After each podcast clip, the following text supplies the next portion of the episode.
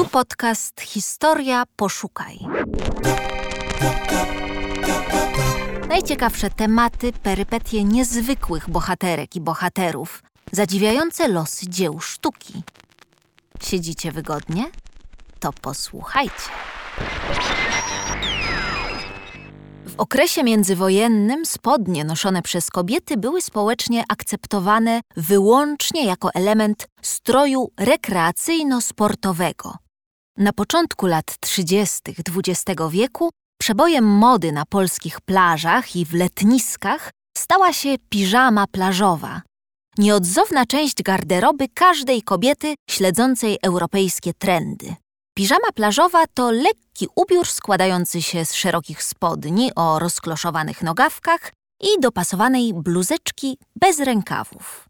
Dopełnienie stanowiło bolerko zakrywające dekolt na plecach.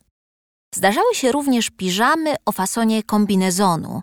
Spodnie były połączone z bluzką i występowały w dwóch długościach do kostek lub do kolan. Tego typu kreacje spotykano m.in. na plaży w Gdyni, popularnym miejscu letniego wypoczynku. Piżamy plażowe najczęściej szyto z jedwabiu, wprowadzając najróżniejsze zestawienia kolorystyczne. Te inspirowane egzotyką krajów dalekowschodnich zachwycały ręcznie malowanymi kwiatami. Inne w stylu marynistycznym zdawały się prostym przeniesieniem stroju marynarskiego do kobiecej mody. Tak o tym zjawisku w 1936 roku donosił tygodnik Bluszcz. Piżamy są w stylu klasycznym, tak zwane marynarskie, czyli z szerokimi spodniami i bluzą z marynarskim kołnierzem, utrzymane w kolorze biało-granatowym i bardziej fantazyjne, składające się z barwnych spodni i góry wiązanej z jedwabnego szala, chustki wzorzystej lub trykociku.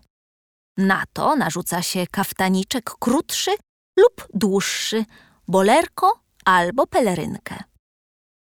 W Polsce lat trzydziestych, gdzie wakacje nad morzem najczęściej spędzano w Juracie, Jastrzębiej Górze czy na Helu, piżamy plażowe wykorzystywano głównie jako strój spacerowy.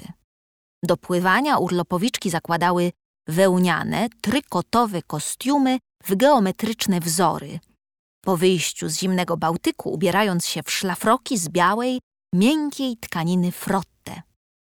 Niezbędnymi akcesoriami pływackimi były gumowy czepek chroniący włosy przed działaniem słonej wody i takież buty kąpielowe. Wakacyjny look ówczesnych fesjonistek uzupełniały słomiany kapelusz, sandały z płótna, sznurka lub rafi oraz jedwabna parasolka dopasowana deseniem do sukienki i torebki. Kiedy i gdzie narodziła się moda na piżamy plażowe? Jaką rolę odegrała we wszystkim Coco Chanel? Odpowiedzi na te pytania znajdziesz na portalu Historia Poszukaj w artykule Weroniki Szerle pod tytułem Piżama plażowa, letni must have międzywojennych elegantek, czyli kilka słów o najwygodniejszym stroju na wakacje. Historia. Poszukaj.